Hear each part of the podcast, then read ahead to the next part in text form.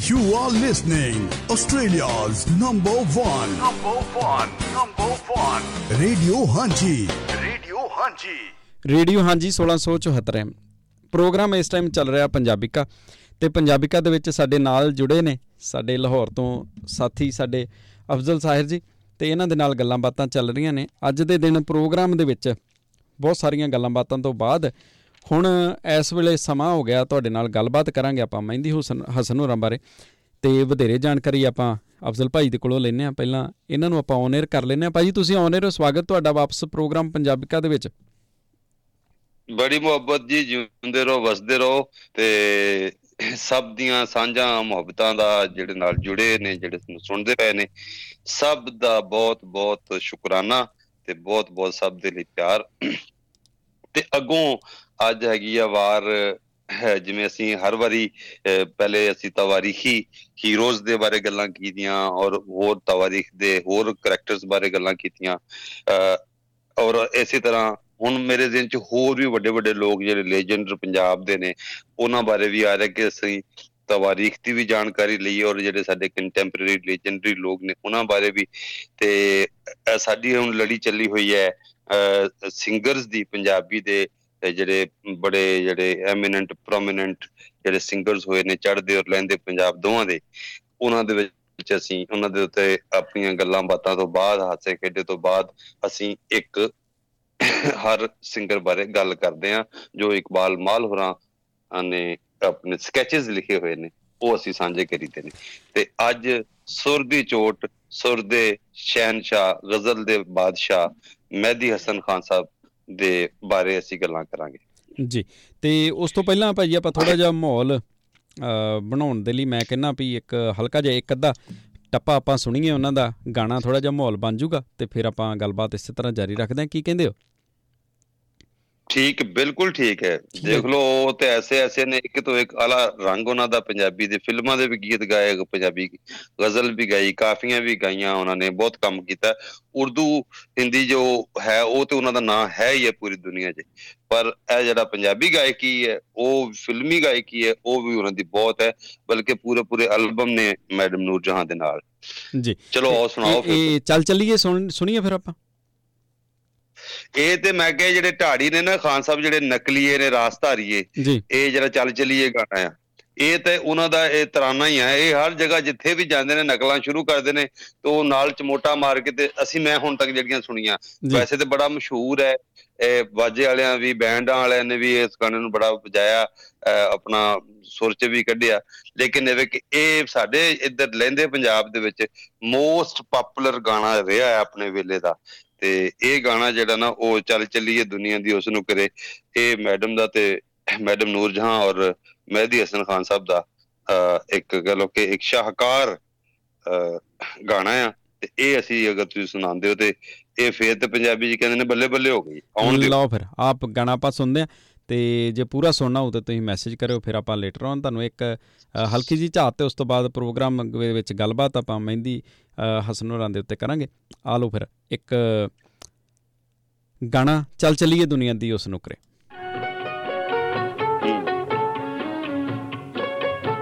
ਚੱਲ ਚੱਲੀਏ ਦੁਨੀਆ ਦੀ ਉਸ ਨੁਕਰੇ ਜਿੱਥੇ ਬੰਦਾ ਨ ਬੰਦੇ ਦੀ ਜ਼ਾਤ ਹੋਵੇ।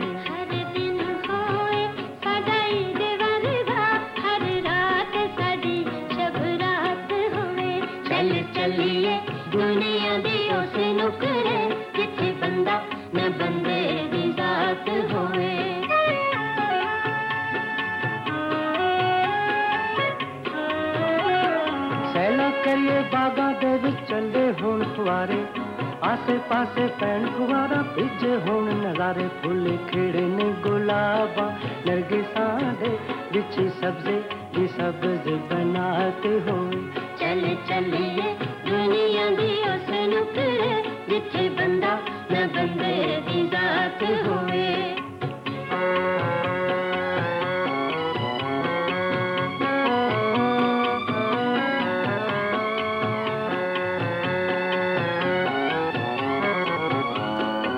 radio Hanji 1674 AM show programme ਇਸ ਟਾਈਮ ਪੰਜਾਬੀ ਕਾ ਚੱਲ ਰਿਹਾ ਤੇ ਸਾਡੇ ਨਾਲ ਅਫਜ਼ਲ ਸਾਹਿਰ ਜੀ ਨੇ ਤੇ ਗੱਲਬਾਤ ਅੱਜ ਦੇ ਦਿਨ ਆਪਾਂ ਕਰਾਂਗੇ ਮਹਿੰਦੀ ਹਸਨ ਹੋਰਾਂ ਦੇ ਬਾਰੇ ਤੇ ਉਹਨਾਂ ਦੀ ਆਵਾਜ਼ ਦੇ ਵਿੱਚ ਹੀ ਗਾਣਾ ਤੁਸੀਂ ਸੁਣ ਰਹੇ ਸੀ ਹੁਣੇ ਜੋ ਪਹਿਲਾਂ ਤੁਹਾਨੂੰ ਆਪਾਂ ਸੁਣਾਇਆ।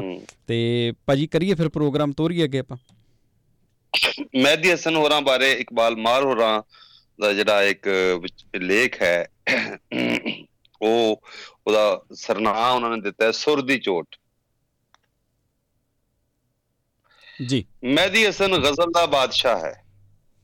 ਉਹ 1982 ਵਿੱਚ ਟੋਰਾਂਟੋ ਆਇਆ ਤਾਂ ਮੇਰੇ ਇੱਕ ਮਿੱਤਰ ਨੇ ਉਸ ਨੂੰ ਆਪਣੇ ਘਰ ਸ਼ਾਮ ਦੇ ਖਾਣੇ ਲਈ ਬੁਲਾਇਆ।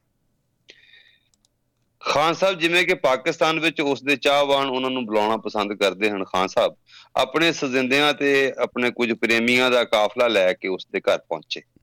ਜੀ। ਇਸ ਮੌਕੇ ਤੇ ਮੇਰੇ ਤੋਂ ਵੱਖ ਹੋਰ ਵੀ ਕੁਝ ਸੰਗੀਤ ਪ੍ਰੇਮੀ ਦੋਸਤ ਪਹੁੰਚੇ ਹੋਏ ਸਨ। ਮੈਂ ਮਹਿਦੀ ਹਸਨ ਨੂੰ ਪੁੱਛਿਆ ਉਹ ਕਿਹੜੀ ਚੋਟ ਸੀ ਜਿਸ ਨੂੰ ਤੁਹਾਡੀ ਜਿਸ ਤੋਂ ਤੁਹਾਡੀ ਆਵਾਜ਼ ਨੂੰ ਇੰਨਾ ਸੋਜ਼ ਤੇ ਤੁਹਾਡੀ ਸੰਗੀਤ ਕਲਾ ਨੂੰ ਇੰਨੀ ਗਹਿਰਾਈ ਮਿਲੀ? ਜੀ। ਸੁਰ ਦੀ ਚੋਟ। ਉਹਨਾਂ ਉਹਨਾਂ ਨੇ ਨਿੱਕਾ ਜਿਹਾ ਜਵਾਬ ਦਿੱਤਾ। ਜਦੋਂ ਉਹ 7 ਕੁ ਸਾਲ ਦਾ ਸੀ ਤਾਂ ਉਸ ਦੇ ਗਾਇਕ ਬਾਪ ਉਸਤਾਦ ਅਜ਼ੀਮ ਖਾਨ ਨੇ ਵਧੀਆ ਸੁਰ ਕੀਤਾ ਹੋਇਆ ਤਾਨਪੂਰਾ ਉਸ ਦੇ ਪਲੰਗ ਨਾਲ ਆ ਟਕਾਇਆ ਤੇ ਹਦਾਇਤ ਕੀਤੀ ਹੁਣ ਤੋਂ ਤੂੰ ਇਸੇ ਵੱਲ ਧਿਆਨ ਦੇਣਾ ਇਸ ਦੀਆਂ ਤਾਰਾਂ ਦੀ ਚਣਕਾਰ ਨੂੰ ਸਮਝਣਾ ਹੈ। ਇਹ ਮੇਰੇ ਸੰਗੀਤਕ ਜੀਵਨ ਦਾ ਆਗਾਜ਼ ਸੀ। ਉਸ ਦਿਨ ਤੋਂ ਬਾਅਦ ਤਾਨਪੂਰਾ ਹੀ ਮੇਰਾ ਖਿਡੌਣਾ ਸੀ ਤੇ ਇਹੋ ਮੇਰੀ ਪੜ੍ਹਾਈ। ਸੁਰ ਨਾਲ ਐਸਾ ਇਸ਼ਕ ਹੋਇਆ ਬਸ ਪੁੱਛੋ ਹੀ ਨਾ। ਇਸ ਦੀ ਬਦੌਲਤ ਹੀ ਅੱਜ ਮੈਂ ਮੌਜੂਦ ਹਾਂ, ਤੁਹਾਡੇ ਵਿੱਚ ਬੈਠਾ ਤੇ ਇਸ ਮੁਕਾਮ ਤੇ ਪੁੱਜਿਆ। ਗੱਲ 1978 ਦੀ ਹੈ। ਬੰਬਈ ਵਿੱਚ ਮੈਂ ਤੇ ਜਗਜੀਤ ਸਿੰਘ ਇੱਕ ਸ਼ਾਮ ਖਾਣੇ ਲਈ ਹੋਟਲ ਨਟਰਾਜ ਗਏ। ਉੱਥੇ ਅਜੀਬ ਭਾਜੜ ਪਈ ਹੋਈ ਸੀ। ਇੱਕ ਬੈਰੇ ਨੂੰ ਪੁੱਛਿਆ ਤਾਂ ਉਹ ਬੋਲਿਆ, ਇੱਥੇ ਗਜ਼ਲ ਗਾਇਕ ਮਹਿਦੀ ਹਸਨ ਆਪਣਾ ਪ੍ਰੋਗਰਾਮ ਪੇਸ਼ ਕਰਨ ਵਾਲੇ ਨੇ। ਬਾਅਦ ਵਿੱਚ ਪਤਾ ਲੱਗਾ ਮਹਿਦੀ ਹਸਨ ਨੇ ਆਪਣੇ ਕਮਰੇ ਵਿੱਚੋਂ ਸੁਨੇਹਾ ਭਿਜਵਾ ਦਿੱਤਾ ਕਿ ਅੱਜ ਉਸ ਦਾ ਗਾਉਣ ਦਾ ਮੂਡ ਨਹੀਂ। ਇਸ ਲਈ ਸੁਣਨ ਆਏ ਲੋਕਾਂ ਨੂੰ ਉਹਨਾਂ ਦੇ ਪੈਸੇ ਵਾਪਸ ਕਰ ਦਿੱਤੇ ਜਾਣ। ਸੁਣ ਰਹੇ ਹੋ ਨਾ ਜੀ? ਹਾਂਜੀ ਹਾਂਜੀ। ਮੈਨੂੰ ਲੱਗਿਆ ਕਿ ਮਹਿਦੀ ਹਸਨ ਖਾਸਾ ਮਗਰੂਰ ਆਦਮੀ ਹੈ। ਜੀ। ਪਰ ਟੋਰਾਂਟੋ ਵਿੱਚ 8 ਸਾਲ ਬਾਅਦ ਜਿੰਨੀ ਤਪਾਕ ਨਾਲ ਉਹ ਮਿਲੇ ਤੇ ਜਿੰਨੀ ਆਸਾਨੀ ਨਾਲ ਉਹਨਾਂ ਮੇਰੇ ਮਿੱਤਰ ਕੁਲਦੀਪ ਸਿੰਘ ਸੰਧੂ ਦੇ ਘਰ ਆਉਣ ਦੀ ਬੇਨਤੀ ਕਬੂਲ ਕੀਤੀ ਜੀ। ਉਸ ਤੇ ਮੈਨੂੰ ਸੋਚਣ ਲੱਗਦਾ ਕਿ ਕਈ ਵਾਰ ਅਸੀਂ ਉੱਗੀਆਂ ਹਸਤੀਆਂ ਬਾਰੇ ਆਪਣਾ ਤਸੱਵਰ ਬਣਾਉਣ 'ਚ ਕਿੰਨੀ ਕਾਲ ਕਰ ਬੈਠਦੇ ਹਾਂ। ਮਹਿਦੀ ਹਸਨ ਦਾ ਗਾਉਣ ਦਾ ਕੋਈ ਇਰਾਦਾ ਨਹੀਂ ਸੀ। ਪਰ ਇਕੱਠੇ ਹੋਏ ਲੋਕਾਂ ਦੀ ਤਾਂਗ ਵੇਖ ਕੇ ਉਸਨੇ ਅਚਨਚੇਤ ਆਪਣਾ ਤਬਲਾ ਵਾਦਕ ਤਾਰੀ ਅਬਦੁਲ ਸਤਾਰ ਤਾਰੀ ਖਾਨ ਸਾਹਿਬ ਨੇ ਨੂੰ ਕਿਹਾ ਤਾਰੀ ਜ਼ਰਾ ਕਾਰ ਸੇ ਹਾਰਮੋਨੀਅਮ ਤੋਂ ਉਠਾ ਲਾਓ। ਜੀ। ਜਦੋਂ ਤਾਰੀ ਸਾਹਿਬ ਦਰਵਾਜ਼ੇ ਤੇ ਪੁੱਜੇ ਤਾਂ ਖਾਨ ਸਾਹਿਬ ਨੇ ਪਿੱਛੋਂ ਆਵਾਜ਼ ਦੇ ਕੇ ਕਿਹਾ ਆਪਣਾ ਤਬਲਾ ਵੀ ਉਠਾਤੇ ਲਾਣਾ ਜੀ। ਮਹਿਦੀ ਸਾਹਿਬ ਨੇ ਮਹਿਦੀ ਹਸਨ ਸਾਹਿਬ ਨੇ ਪੰਜਾਬੀ ਦੀ ਇੱਕ ਰਚਨਾ ਆਉਂਦੇ ਜਾਂਦੇ ਮਿਲਦੇ ਰਹਿਣਾ। ਕਿਤੇ ਪ੍ਰੀਤ ਪੁਰਾਣੀ ਨਾ ਹੋ ਹੋ ਨਾ ਜਾਏ ਕਿਤੇ ਪ੍ਰੀਤ ਪੁਰਾਣੀ ਹੋ ਨਾ ਜਾਏ। ਜੀ। ਤੋਂ ਆਪਣਾ ਗੀਤ ਗਾਉਣਾ ਆਪਣਾ ਗਾਣਾ ਸ਼ੁਰੂ ਕੀਤਾ ਤੇ ਫਿਰ ਕੋਈ ਡੇਢ ਕੁ ਘੰਟਾ ਆਪਣੀ ਤੇ ਸੁਣਨ ਹਾਰਾਂ ਦੀ ਪਸੰਦ ਦੀਆਂ ਗਜ਼ਲਾਂ ਗਾਉਂਦੇ ਰਹੇ। ਜਦੋਂ ਮਹਿਫਲ ਜ਼ਰਾ ਸਰੂਰ ਵਿੱਚ ਆਈ ਤਾਂ ਮੇਰੇ ਵਿੱਚੋਂ ਟੀਵੀ ਮੇਜ਼ਬਾਨ ਜਾਗ ਪਿਆ। ਜੀ। ਮੈਂ ਆਪਣੀ ਪੰਜਾਬੀ ਨਮਾ ਉਰਦੂ ਵਿੱਚ ਉਸ ਤੇ ਸਵਾਲ ਦਾਗਣੇ ਸ਼ੁਰੂ ਕਰ ਦਿੱਤੇ। ਜੀ। ਇਸ ਨੂੰ ਖਾਨ ਸਾਹਿਬ ਦੀ ਵਡਿੱਤਣੀ ਕਿਹਾ ਕਹਿਣਾ ਚਾਹੀਦਾ ਕਿ ਉਹਨਾਂ ਨੇ ਮੇਰੇ ਉੱਤੇ ਮਹਿਫਲ ਵਿੱਚ ਮੌਜੂਦ ਹੋਰਨਾਂ ਦੋਸਤਾਂ ਤੇ ਚਾਹਵਾਨਾਂ ਦੇ ਸਵਾਲਾਂ ਨੂੰ ਵਾਧੂ ਸਿਰ ਖਪਾਈ ਸਮਝਣ ਦੀ ਥਾਂ ਉਹਨਾਂ ਨੂੰ ਬੜੀ ਗੰਭੀਰਤਾ ਨਾਲ ਲਿਆ ਤੇ ਹਰ ਸਵਾਲ ਦਾ ਉੱਤਰ ਬੜੇ ਠਰਮੇ ਤੇ ਤਫਸੀਲ ਨਾਲ ਦਿੱਤਾ। ਜੀ। ਉਸ ਦਿਨ ਦੇਰ ਤੱਕ ਗੱਲਾਂ ਹੁੰਦੀਆਂ ਰਹੀਆਂ। ਆਪਣੀ ਛੋਟੀ ਉਮਰ ਵਿੱਚ ਹੀ ਮਹਿਦੀ ਹਸਨ ਨੂੰ ਸੁਰ ਨਾਲ ਐਸਾ ਇਸ਼ਕ ਹੋਇਆ ਕਿ ਉਹ ਆਪਣੇ ਤਾਨਪੂਰੇ ਦੀਆਂ ਤਾਰਾਂ ਨੂੰ ਰਾਤ ਦੇ 2-2 ਵਜੇ ਤੱਕ ਛੇੜਦੇ ਰਹਿੰਦੇ ਛੇੜਦਾ ਰਹਿੰਦਾ ਜੀ। ਉਸਨੇ ਦੱਸਿਆ ਮੇਰੀ ਇਹ ਲਗਨ ਵਾਲਦਾ ਨੂੰ ਮਤਲਬ ਖਬਤ ਜਾਪ ਜਾਪਣ ਲੱਗ ਪਈ। ਤਾਂ ਮੇਰੀ ਸਿਹਤ ਬਾਰੇ ਬੜਾ ਫਿਕਰਮੰਦ ਹੋਈ। ਜੀ। ਨਾ ਮੁੰਡਾ ਹੋਰ ਨਾ ਬੱਚਿਆਂ ਵਾਂਗ ਬਾਹਰ ਖੇਡਣ ਜਾਂਦਾ ਹੈ ਨਾ ਕਿਸੇ ਹੋਰ ਗੱਲ ਵੱਲ ਧਿਆਨ ਦਿੰਦਾ ਹੈ। ਇੱਕ ਦਿਨ ਉਹਨਾਂ ਨੇ ਘਬਰਾ ਕੇ ਮੇਰਾ ਤਾਨਪੂਰਾ ਲੁਕੋ ਦਿੱਤਾ। ਜਦੋਂ ਵਾਲਦ ਸਾਹਿਬ ਨੂੰ ਪਤਾ ਲੱਗਾ ਤਾਂ ਉਹ ਮੇਰੀ ਅੰਮੀ ਨੂੰ ਬਹੁਤ ਗੁੱਸੇ ਹੋਏ ਤੇ ਬੋਲੇ ਬੇਟਾ ਜੋ ਕਰਦਾ ਹੈ ਠੀਕ ਕਰ ਰਿਹਾ ਹੈ ਜੋ ਇਹ ਕਰਨਾ ਚਾਹੁੰਦਾ ਹੈ ਇਸ ਨੂੰ ਕਰਨ ਦਿਓ। ਮੈਨੂੰ ਤਾਨਪੂਰਾ ਵਾਪਸ ਮਿਲ ਗਿਆ ਤੇ ਉਸ ਤੋਂ ਬਾਅਦ ਵਾਲਦ ਨੇ ਮੈਨੂੰ ਕਦੇ ਨਹੀਂ ਟੋਕਿਆ। ਜੀ। ਵਾਲਦਾ ਨੇ ਮਹਿਦੀ ਹਸਨ ਰਾਜਸਥਾਨ ਦੇ ਮਸ਼ਹੂਰ ਗਾਇਕ ਕਲਾਵੰਤ ਘਰਾਣੇ ਨਾਲ ਤਾਲੁਕ ਰੱਖਦਾ ਹੈ। ਉਸ ਦਾ, ਉਸ ਦੇ ਪੜਦਾਦਾ ਤੇ ਦਾਦਾ ਇਮਾਮ ਖਾਨ। ਜੈਪੁਰ ਦੇ ਦਰਬਾਰੇ, ਦਰਬਾਰੀ ਗਵਈਏ ਸਨ। ਇਹ ਘਰਾਣਾ ਤੁਰਪਦ ਅੰਗ ਦੀ ਗਾਇਕੀ ਲਈ ਮਸ਼ਹੂਰ ਸੀ। ਮੀਆਂ ਤਾਨਸੈਨ ਦੀ ਤੁਰਪਦ ਵਿੱਚ ਹੀ, ਅਹ ਮੀਆਂ ਤਾਨਸੈਨ ਵੀ ਦੁਰਪਦ ਵਿੱਚ ਹੀ ਗਾਉਂਦੇ ਸਨ। ਮਹਿਦੀ ਹਸਨ ਨੂੰ ਵੀ ਦੁਰਪਦ ਵਿੱਚ ਹੀ ਗਾਉਣ ਦੀ ਸਿੱਖਿਆ ਮਿਲੀ। ਦੁਰਪਦ ਅੰਗ ਦੀ ਗਾਇਕੀ ਮੁੱਖ ਤੌਰ ਤੇ ਆਲਾਪ ਤੇ ਲੈਅ ਉਤੇ ਮੁਸ਼ਤਮਲ ਹੈ। ਮਹਿਦੀ ਹਸਨ ਦਾ ਜਨਮ ਜੈਪੁਰ ਰਿਆਸਤ ਦੇ ਪਿੰਡ ਲੂਣਾ ਵਿੱਚ ਹੋਇਆ ਸੀ। ਲੂਣਾ ਪਿੰਡ 'ਚ। ਮੈਂ ਪੁੱਛਿਆ ਤੁਹਾਡੀ ਇਸ ਸਮੇਂ ਸਹੀ ਉਮਰ ਕਿੰਨੀ ਕੁ ਹੋਵੇਗੀ? ਜੀ। ਮਹਿਦੀ ਹਸਨ ਕਹਿਣ ਲੱਗੇ ਇਸ ਸਮੇਂ ਮੇਰੀ ਉਮਰ 60 ਸਾਲ ਤੋਂ ਵੱਧ ਹੈ। ਜੀ। ਕਿਸ ਸਾਲ ਜਨਮ ਹੋਇਆ ਮੈਨੂੰ ਪੂਰਾ ਪਤਾ ਨਹੀਂ। ਸ਼ਾਇਦ 1926 ਦੇ ਨੇੜੇ ਤੇੜੇ ਹੋਇਆ ਹੋਵੇ। ਜੀ। ਮੇਰਾ ਮੇਰੀ ਜਨਮ ਤਰੀਕ ਕਾਗਜ਼ਾਂ ਵਿੱਚ 13 ਅਪ੍ਰੈਲ ਲਿਖੀ ਹੋਈ ਹੈ। ਵੈਸੇ ਮੇਰੀ 14 ਲਿਖੀ ਹੋਈ ਹੈ। ਜੀ। 14 ਅਪ੍ਰੈਲ। ਜੀ। ਪਰ ਮਾਂ ਦੇ ਦੱਸਣ ਮੁਜਬ ਮੇਰਾ ਜਨਮ ਦੁਸਹਿਰੇ ਵਾਲੇ ਦਿਨ ਦਾ ਹੈ। ਓਕੇ। ਮਹਿਦੀ ਹਸਨ ਦੇ ਪਿਤਾ ਉਸ ਨੂੰ ਸੰਗੀਤਕ ਤਰਬੀਅਤ ਦੇਣ ਦੇ ਨਾਲ ਇਸ ਗੱਲ ਗੱਲ ਦਾ ਵੀ ਪੂਰਾ ਧਿਆਨ ਰੱਖਦੇ ਸਨ ਕਿ ਉਹਨਾਂ ਦਾ ਬੇਟਾ ਜੁੱਸੇ ਪੱਖੋਂ ਕਮਜ਼ੋਰ ਨਾ ਰਹਿ ਜਾਏ। ਮਹਿਦੀ ਹਸਨ ਨੇ ਦੱਸਿਆ, ਮੈਂ 15 1500 ਬੈਠਕਾਂ ਤੇ 5 500 ਡੰਡ ਕੱਢਦਾ ਰਿਹਾ ਰੋਜ਼। 5 6 ਮੀਲ ਲੰਮੀ ਦੌੜ ਰੋਜ਼ ਦਾ ਨਿਯਮ ਸੀ, ਨਿਤ ਦਾ। ਉਸ ਦੀ ਇਸ ਗੱਲ ਵਿੱਚ ਕੋਈ ਝੂਠ ਨਹੀਂ ਦਿਸਦਾ। ਸੁਣ ਰਹੇ ਹੋ ਨਾ? ਹਾਂਜੀ ਹਾਂਜੀ। ਹੁੰਗਾਰਾ ਚਾਹੀਦਾ ਭਾਜੀ। ਹੰਗਾਰਾ ਹੰਗਾਰਾ ਜਿੰਨੇ ਕਹੋ ਨਾ ਮੈਂ ਤਾਂ ਮਗਨ ਹੋ ਗਿਆ ਤੁਹਾਡੀਆਂ ਗੱਲਾਂ 'ਚ। ਆ। ਉਹ ਬਾਤ ਬੰਦਾ ਸੁਣਾਉਂਦਾ ਕਿ ਸੌਂ ਤਾਂ ਨਹੀਂ ਗਏ? ਹਾਂ ਨਹੀਂ ਨਹੀਂ ਸੁਣ ਅੱਛਾ ਜੀ। ਬਾਤ ਵੈਸੇ ਹੁੰਦੀ ਸੁਣ ਲਈ ਆ ਅੱਛਾ। ਮਹਿਦੀ ਹਸਨ ਨੇ ਦੱਸਿਆ ਕਿ ਮੈਂ 15 1500 ਬੈਠਕਾਂ ਤੇ 5 500 ਡੰਡ ਕੱਢਦਾ ਰਿਹਾ ਰੋਜ਼। ਅੱਛਾ। 5 6 ਮੀਲ ਦੀ ਲੰਮੀ ਦੌੜ ਵੀ ਨਿਤ ਦਾ ਨਿਯਮ ਸੀ। ਜੀ। ਉਸ ਦੀ ਇਸ ਗੱਲ ਵਿੱਚ ਕੋਈ ਝੂਠ ਨਹੀਂ ਦਿਸਦਾ। ਮਹਿਦੀ ਹਸਨ ਦੀ ਉਮਰ ਇਸ ਸਮੇਂ 70 ਸਾਲ ਤੋਂ ਟੱਪ ਚੁੱਕੀ ਹੈ। ਪਰ ਇਸ ਦੇ ਬਾਵਜੂਦ ਉਸ ਦਾ ਜਿਸਮ ਬੜਾ ਕੁੱਠਿਆ ਹੋਇਆ ਗੁੰਨਿਆ ਹੋਇਆ ਤੇ ਮਜ਼ਬੂਤ ਹੈ। ਜੀ। ਹੁਣ ਭਾਵੇਂ ਉਹ ਡੰਡ ਬੈਠਕਾਂ ਨਹੀਂ ਕੱਢਦਾ ਪਰ 8-10 ਘੰਟੇ ਸੰਗੀਤ ਦਾ ਰਿਆਜ਼ ਜ਼ਰੂਰ ਕਰਦਾ। ਓਕੇ। ਉਸਨੇ ਕਿਹਾ ਕਿ ਉਮਰ ਦੇ ਨਾਲ ਜਿੱਥੇ ਜਿਸਮ ਢਲ ਜਾਂਦਾ ਹੈ ਉੱਥੇ ਆਵਾਜ਼ ਵਿੱਚ ਵੀ ਫ਼ਰਕ ਪੈ ਜਾਂਦਾ ਹੈ। ਆਵਾਜ਼ ਦੀ ਪੁਖਤਗੀ ਨੂੰ ਕਾਇਮ ਰੱਖਣ ਲਈ ਜ਼ਰੂਰੀ ਹੈ ਕਿ ਇਸ ਉਮਰ ਵਿੱਚ ਵੀ ਰਿਆਜ਼ ਕੀਤਾ ਜਾਏ। ਜੀ। ਮੈਂ ਪੁੱਛਿਆ ਤੁਹਾਡੇ ਉਸਤਾਦ ਕੌਣ ਸਨ ਜਿਨ੍ਹਾਂ ਤੋਂ ਤੁਸੀਂ ਸੰਗੀਤ ਸਿੱਖਿਆ? ਮਹਿਦੀ ਸਾਹਿਬ ਨੇ ਜਵਾਬ ਦਿੱਤਾ ਕਿ ਮੇਰੇ ਅੱਬਾ ਜੀ ਤੋਂ ਵੱਖ ਮੇਰੇ ਦੋ ਚਾਚੇ ਜੀ। ਇਸਮਾਈਲ ਖਾਨ ਤੇ ਅਬਦੁਲ ਕਰੀਮ ਖਾਨ ਵੀ ਤਗੜੇ ਗਵਈਏ ਸਨ। ਜੀ। ਮੈਂ ਆਪਣੇ ਪਰਿਵਾਰ ਵਿੱਚ 61ਵੀਂ ਪੀੜ੍ਹੀ ਦਾ ਗਾਇਕ ਹਾਂ 61ਵੀਂ ਪੀੜ੍ਹੀ। ਬੱਲੇ ਬੱਲੇ। ਬੱਲੇ। ਵਾਹ। ਬੱਲੇ ਬੱਲੇ। 61ਵੀਂ ਵਾਹ।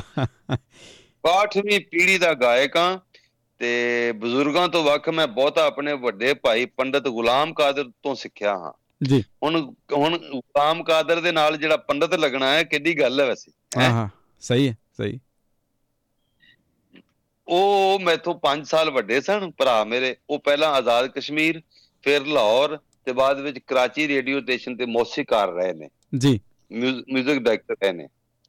ਮੇਰੀਆਂ ਬਹੁਤ ਸਾਰੀਆਂ ਗ਼ਜ਼ਲਾਂ ਉਹਨਾਂ ਦੀਆਂ ਕੰਪੋਜ਼ ਕੀਤੀਆਂ ਹੋਈਆਂ ਨੇ ਜਿਵੇਂ ਮੁਹੱਬਤ ਕਰਨੇ ਵਾਲੇ ਕੰਮ ਨਾ ਹੋਣਗੇ ਜਾਂ ਭੂਲੀ ਬਿਸਰੀ ਚੰਦ ਉਮੀदें ਜਾਂ ਉੱਠ ਗਏ ਗਵੰਡੋਂ ਯਾਰ ਰੱਬਾ ਹੁਣ ਕੀ ਕਰੀਏ ਓਹ ਜਾਂ ਕਈ ਹੋਰ ਮਸ਼ਹੂਰ ਗ਼ਜ਼ਲਾਂ ਵੀ ਦੀਆਂ ਧੁਨਾਂ ਉਹਨਾਂ ਦੀਆਂ ਹੀ ਬਣਾਈਆਂ ਨੇ ਇਹਨਾਂ ਦੇ ਵੱਡੇ ਭਰਾ ਦੀ। ਜੀ। ਪੰਡਤ ਗੁਲਾਮ ਕਾਦਰ ਦੀ। ਜੀ। ਮੇਰੀ ਸੰਗੀਤ ਦੀ ਜ਼ਿੰਦਗੀ ਵਿੱਚ ਉਹਨਾਂ ਦੀ ਬਹੁਤ ਵੱਡੀ ਦੇਣ ਹੈ। ਅਫਸੋਸ ਹੈ ਕਿ ਪੰਡਤ ਗੁਲਾਮ ਕਾਦਰ ਸੱਤ ਕੁ ਸਾਲ ਹੋਏ ਅੱਲਾ ਨੂੰ ਪਿਆਰੇ ਹੋ ਚੁੱਕੇ ਜੀ। ਬਰਸਗੀਰ ਵਿੱਚ ਗਜ਼ਲ ਗਾਇਕੀ ਨੂੰ ਸ਼ੁਰੂ ਤੋਂ ਹੀ ਖਾਸ ਥਾਂ ਹਾਸਲ ਰਹੀ ਹੈ। ਗਜ਼ਲ ਪੱਛਮੀ ਏਸ਼ੀਆ ਤੋਂ ਭਾਰਤ ਆਈ ਪਰ ਹੁਣ ਇਹ ਬਾਹਰੋਂ ਆਈ ਪ੍ਰਾਹੁਣੀ ਨਹੀਂ ਰਹੀ। ਹੁਣ ਇਹ ਸਾਡੀ ਗਾਇਕੀ ਦਾ ਮਾਣਯੋਗ ਹਿੱਸਾ ਬਣ ਗਈ। ਜੀ।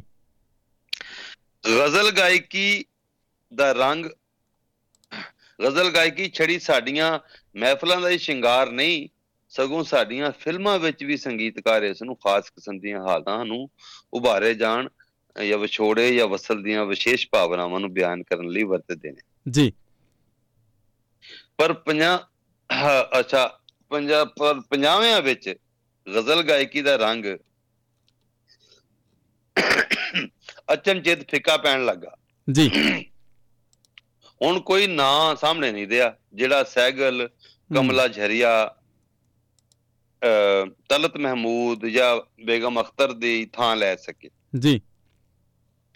ਇਹੀ ਹਾਲਤ ਪਾਕਿਸਤਾਨ ਦੀ ਸੀ। ਗਜ਼ਲ ਦੀ ਗਾਇਕੀ ਕਿਸੇ ਨਵੇਂ ਅੰਦਾਜ਼ ਨੂੰ ਉਡੀਕਦੀ ਸੀ।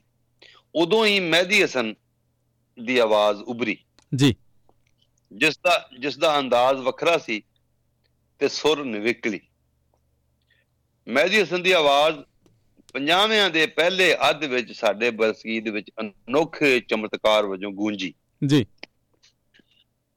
ਗਜ਼ਲ ਗਾਇਕੀ ਵਿੱਚ ਆਪਣੀ ਖਾਸ ਥਾਂ ਬਣਾਉਣ ਦਾ ਕਾਰਨ ਮਹਿਦੀ ਹਸਨ ਨੇ ਇਹ ਦੱਸਿਆ ਕਿ ਉਹਨਾਂ ਨੂੰ ਸੁਰ ਦਾ ਭਾਵ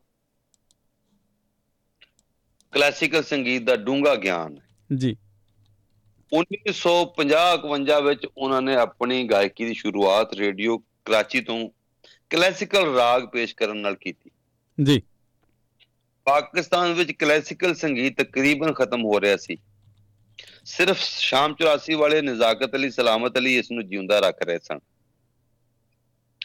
1947 ਦੀ ਮੁਲਕ ਦੀ ਵੰਡ ਦੇ ਸਮੇਂ ਕੁਝ ਸਮੇਂ ਲਈ ਵੱਡੇ ਗੁਲਾਮ ਅਲੀ ਖਾਨ ਵੀ ਪਾਕਿਸਤਾਨ ਚਲੇ ਗਏ ਸਨ ਪਰ ਉਹ ਵੀ ਕਲਾਸੀਕਲ ਗਾਇਕੀ ਵਿੱਚ ਦਿਲਚਸਪੀ ਪੈਦਾ ਨਹੀਂ ਸੀ ਕਰ ਸਕੇ। ਜੀ। ਮਹਿਦੀ ਹਸਨ ਦੀ ਵਿਲੱਖਣਤਾ ਇਸ ਗੱਲ ਵਿੱਚ ਹੈ ਕਿ ਉਸਨੇ ਰਾਗ ਦੀ ਅਹਿਮੀਅਤ ਨੂੰ ਸਮਝਿਆ ਤੇ ਇਸ ਨੂੰ ਗਜ਼ਲ ਗਾਇਕੀ ਦੀ ਬੁਨਿਆਦ ਬਣਾਇਆ। ਮਹਿਦੀ ਹਸਨ ਕਹਿੰਦੇ ਨੇ ਕਿ ਧੁਨ ਤਾਂ ਬਹੁਤ ਜਲਦੀ ਪੁਰਾਣੀ ਹੋ ਜਾਂਦੀ ਹੈ। ਪਰ ਰਾਗ ਕਦੇ ਪੁਰਾਣਾ ਨਹੀਂ ਹੁੰਦਾ। ਸਾਡੇ ਰਾਗ ਸਦੀਆਂ ਤੋਂ ਤੁਰੇ ਆ ਰਹੇ ਨੇ ਤੇ ਜਦੋਂ ਵੀ ਸੁਣੋ ਹਰ ਵਾਰ ਨਵਾਂ ਹੁਲਾਰਾ ਦਿੰਦੇ। ਜੀ। ਗਜ਼ਲ ਗਾਇਕੀ ਨੂੰ ਨਵਾਂ ਮੋੜ ਦੇਣ ਦੇ ਆਪਣੇ ਤਜਰਬੇ ਬਾਰੇ ਉਹਨਾਂ ਆਖਿਆ ਮੀਰ ਜ਼ੌਕ ਗਾਲਿਬ ਤੇ ਜ਼ਫਰ ਜੈ ਮਹਾਨ ਸ਼ਾਇਰ ਸਾਡੇ ਰਹਿਤਲੀ ਵਿਰਸੇ ਦਾ ਵੱਡਾ ਹਿੱਸਾ ਨੇ। ਉਹਨਾਂ ਨੂੰ ਗਾਉਣ ਦੀ ਲੋੜ ਸਦਾ ਬਣੀ ਰਹੇਗੀ। ਤੇ ਇਸ ਲੋੜ ਨੂੰ ਰਾਗ ਹੀ ਪੂਰਾ ਕਰ ਸਕਦੇ ਨੇ। ਜੀ। ਉਹਨਾਂ ਸ਼ਾਇਰਾਂ ਨੇ ਜ਼ਿੰਦਗੀ ਦੀਆਂ ਸੰਜੀਦਾ ਹਕੀਕਾਂ ਨੂੰ ਸ਼ੇਰਾਂ ਵਿੱਚ ਢਾਲਿਆ ਗਜ਼ਲ ਨੂੰ ਪੌਪ ਧੁਨਾਂ ਵਿੱਚ ਨਹੀਂ ਰਲਾਇਆ ਜਾ ਸਕਦਾ। ਅਜਿਹਾ ਕਰਨਾ ਗੁਨਾਹ ਹੈ। ਜੀ। ਜਦੋਂ ਮਹਿਦੀ ਹਸਨ ਨੇ ਗਜ਼ਲਾਂ ਨੂੰ ਉਹਨਾਂ ਦੇ ਸਰੂਪ ਮੁਜਬ ਰਾਗਾਂ ਵਿੱਚ ਸੁਰਬੱਧ ਕਰਕੇ ਗਾਇਆ ਇਹ ਸੱਚਮੁੱਚ ਧਮਾਕੇ ਤੋਂ ਘੱਟ ਨਹੀਂ ਸੀ। ਜੀ। ਕੁਦਰਤ ਨੇ ਉਸ ਨੂੰ ਆਵਾਜ਼ ਦੀ ਬੜੀ ਭਰਵੀਂ ਆਵਾਜ਼ ਵੀ ਬੜੀ ਭਰਵੀਂ ਤੇ ਲੋਚਦਾਰ ਦਿੱਤੀ ਸੀ।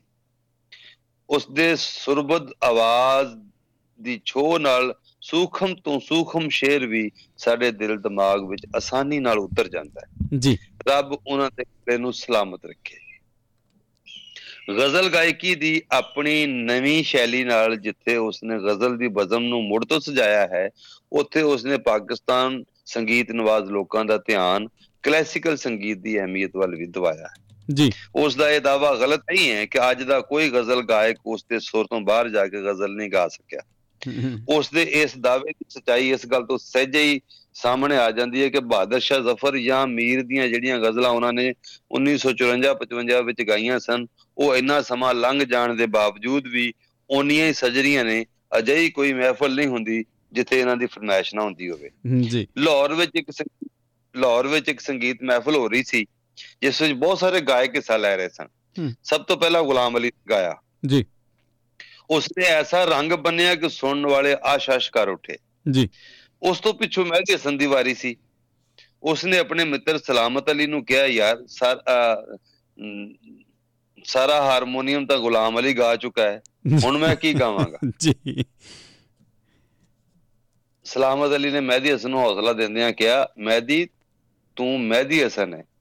ਤੇਰੀ ਰੀਸ ਕੌਣ ਸਕਦਾ ਹੈ? ਜੀ। ਜੋ ਕੁਝ ਤੇਰੇ ਮਨ ਵਿੱਚ ਆਉਂਦਾ ਹੈ ਗਾ ਦੇ। ਹਾਂਜੀ।